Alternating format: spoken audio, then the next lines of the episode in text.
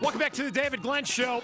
Award winning Fox Sports broadcaster Chris Myers will be another of our Super Bowl 52 guests of the day. He'll drop by in a little bit less than 60 minutes. He's covered a lot of Super Bowls, Olympics, World Series, Masters. We'll be at the Daytona 500 soon. Chris Myers of Fox Sports next hour. More of your calls as well, but joining us now, as promised, from CBS Sports. Check out his bracketology and other updates at that fine website. It's Jerry Palm. Welcome back to the David Glenn Show. How are you? Fine. How are you?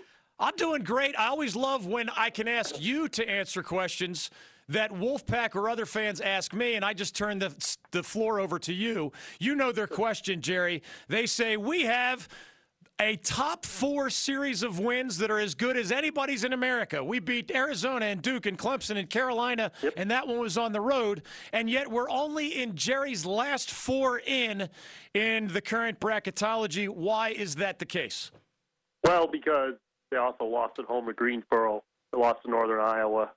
you know that it's they played a dreadful non-conference schedule, although not anywhere near the worst uh, that's going to get looked at this year, but bad enough to get left out.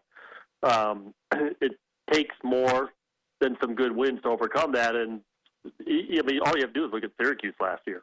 I mean, how many good wins did Syracuse have last year? Right.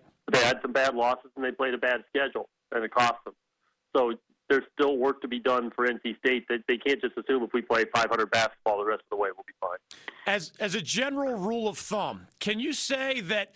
You know, victories outside the top 100 RPI, you know, you basically get no bump for that or very little bump for that? No, I, I, that's not nothing. It, it, can be part of it's part of who you are.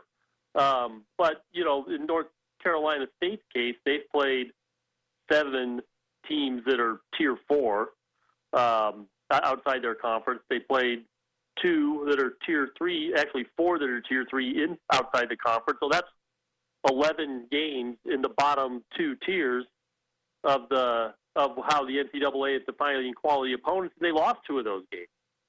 In fact, they lost the only two games that they played in that group that weren't at home. So that's not re- well. Actually, one of those games was at home, so they lost a home game too uh, and the only one that wasn't at home. So it's you know the negatives on on on the resume are still there. The positives at the moment are overcoming it, but this is a team that can't afford any more negatives. Jerry Palm joining us on the David Glenn Show. CBSSports.com is where you can find his work. On Twitter, he's at JP Palm CBS. The ACC set its own record last year with nine bids to the NCAA tournament, and we know the Big East got even more than that years ago. When you when you have current projections, for example, the ACC has I think it was nine in your last one.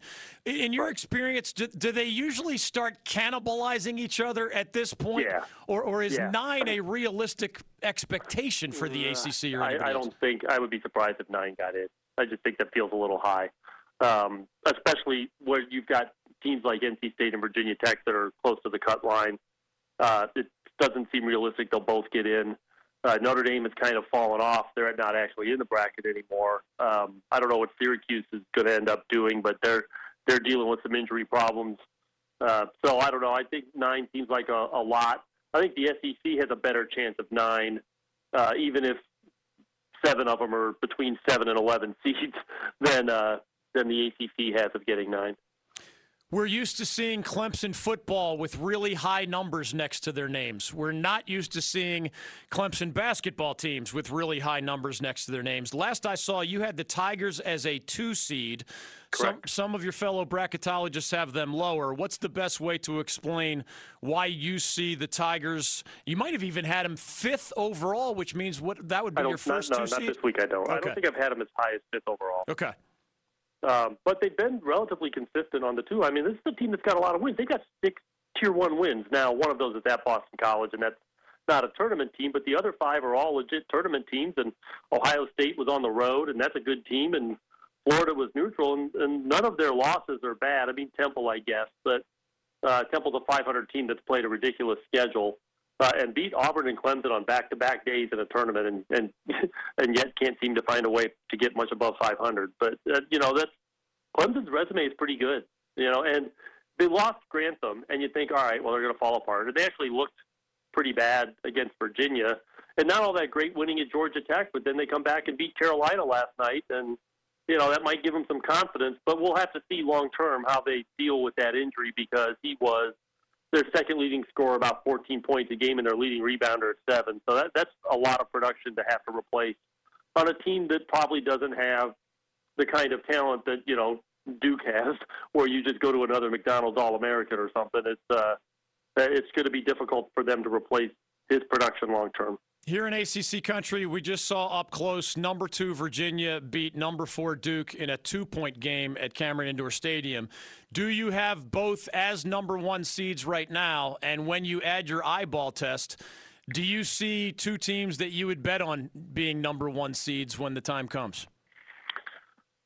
Yes, I think that they both will. They ultimately end up there. I like Virginia a lot. they play their style very well. Uh, they're, I think, a challenged offensively still some, but when you play defense as good as they do, I mean, think of it like the 85 Bears, yeah. right? The 85 uh, Chicago Bears, were one of the best defenses in NFL history, had a good offense, not necessarily a great offense, but didn't have to be great, right? And uh, and we've seen that with other teams, the Ravens with Trent Dilfer. I mean, you know, that this is the Virginia is that kind of a team. They're gonna they're gonna defend the heck out of you. And it looked for a time in that game like Duke had figured it out and they they only scored 22 points in the first half, and they had 22 by the second time out of the second half. But then Virginia shut them down again, and uh, that's you know when you can shut teams down like they do, uh, you're very tough to beat. The game I want to see is Purdue and Virginia. Purdue you can't defend them offense because they got five guys who can beat you, and and Virginia who's got five guys that can stop you. North Carolina has a resume that, on the plus side, includes nine top 100 victories, which is pretty darn good, three top 25 victories, and yet they now have seven losses and are only 500 in conference play, which rarely happens to Roy Williams in his 30 year career. How low in the seeding pecking order have the Tar Heels fallen in your eyes? Well, I had them at the six before last night. Uh, one of their saving graces is that they played a good non-conference schedule. They won at Tennessee. Um, they beat Arkansas, who's uh, you know a middle of the bracket kind of team at least at this point. So you know they beat Michigan uh, at home, and that is a likely tournament team. And they avoided you know the really bad games that NC State did not avoid.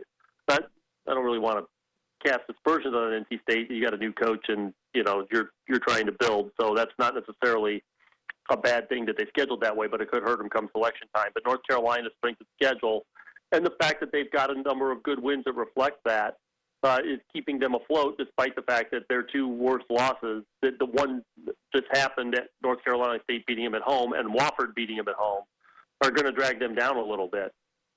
I only have about a minute for this, but what's your reminder when folks ask, how could Carolina be all the way up at number 11 in the RPI?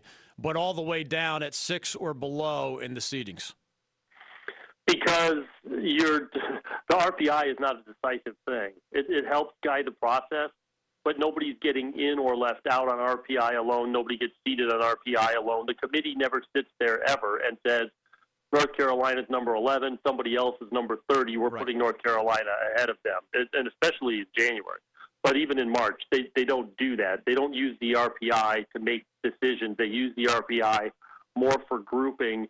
How did you do against the top 25, yeah. top 50, top 100, that sort of thing. Good stuff. Jerry Palm, CBSSports.com. Check his bracketology updates on a regular basis there. On Twitter, he's at JP Palm CBS.